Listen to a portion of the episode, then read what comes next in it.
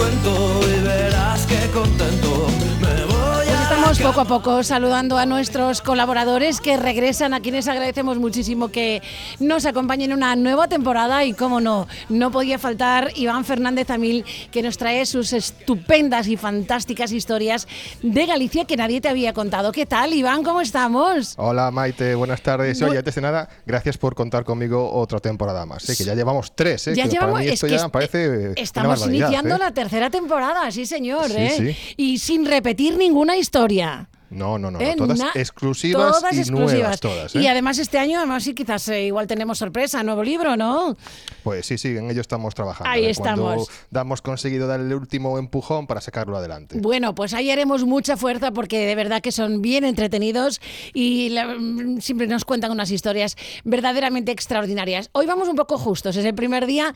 Yo no sé si nos va a dar tiempo de que nos hables de Diego Álvarez, que es Caramuru, el gallego considerado como unos padres de, uno de los padres fundadores del Brasil. ¿Tú crees Bueno, que va a dar tiempo? a- a inte- vamos a Venga, intentarlo. vamos a ¿no? intentarlo. Eh, bueno, esta es una historia que debería, debería estudiarse en todos los colegios. ¿no? Durante décadas, Portugal había buscado una ruta hacia Oriente que encontró Vasco da Gama. Eh, el rey portugués anunció su intención de construir un gran imperio colonial para explotar aquella nueva ruta. ¿no?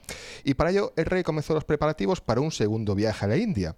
Eh, esa, esa- esa expedición, eh, a la altura del Golfo de Guinea, fue arrastrada hacia Occidente y por eso el 22 de abril desembarcaron, pero no en las Indias, sino en un lugar que tiempo después sería conocido como Brasil. Mm. Aquel país tomó su nombre de una madera que era conocida como el palo Brasil, que era muy preciada en aquella época, y que fue el motivo por el que Diego Álvarez Correa, que era un marinero que había nacido en A Coruña, se embarcara en 1510 en un barco francés que se dedicaba a comercializar esta, esta madera. Pero a su llegada a Brasil, un temporal en Bahía hizo naufragar su barco, su barco y llegó nadando a la costa junto a otros ocho tripulantes. Allí fueron recibidos por los indígenas Tupinambá con un, un gran banquete. El problema era que ellos iban a ser Ay, ay, el plato principal. Eso no lo sabían ellos. ¿no? no, no lo sabían. Los náufragos fueron sacrificados uno a uno hasta que, que le llegó el turno a Diego. Según cuenta la leyenda, le dejaban moverse libremente hasta que llegara su hora, pero un día, caminando por la playa, se encontró con un barril de pólvora sellado y dos arcabuces de los restos de su barco. Reparó las armas y se las llevó mientras iba de cacería con los indígenas. Durante una de esas cacerías mató a un pájaro con esas armas.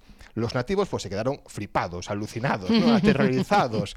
Así que le liberaron y le pusieron un nombre que es legendario para ellos, Caramurú, que según algunos historiadores eh, significa hijo del trueno. O sea, imagínate, ¿no? Sí, sí, sí, sí. A partir de aquel momento, todas las tribus de la región comenzaron a respetarle y a temerle, y le ofrecieron incluso a una de sus princesas, Paraguazú, con la que creó una familia. Eh, durante años vivió entre los nativos y en el año 1530, más o menos, se embarcó en un barco junto a su esposa, en un barco de comerciantes franceses que volvían a Europa. En Francia, su esposa se convirtió al cristianismo y Diego fue tentado por el rey, el rey de Francia, Enrique II, para trabajar con él en la conquista de Brasil. Pero no, se negó, dijo que ni de broma. Eh, finalmente, el matrimonio regresó, regresó a Brasil, donde recibieron a Tomé de Sousa, que sería el fundador de Salvador, la primera capital de Brasil. Sí. Eh, además, él contribuyó a, a él mismo a, a la fundación de aquella capital, así que sus hijos fueron nombrados caballeros y él fidalgo de la Casa Real de Juan III. Ahí es nada. Bueno, eh, en fin, eh, gracias a su aportación a la coronación portuguesa, muchos historiadores consideran a este gallego como cofundador de la ciudad de Brasil y uno de los padres fundadores de Brasil. Así que imagínate, vaya, vaya coruñés que tenemos y que pocos conocemos. Diego, Diego Álvarez Correa, más conocido como Caramurú. Ni Caramurú. ma- Ni, más ni menos. Bueno, pues ahí está, otra historia extraordinaria que nos cuenta Iván Fernández Amil. Es una de muchísimas que nos quedan por delante a lo largo de esta nueva temporada. Muchísimas gracias, Iván. Gracias a vosotros. Como siempre, gracias a ti, que tengas una muy feliz semana. Señoras, señores, gracias por la compañía. Nosotros nos vamos. Enseguida siguen con más ventana en la cadena SER, pero mañana volvemos muy puntuales, 7 y 20. Cuídense.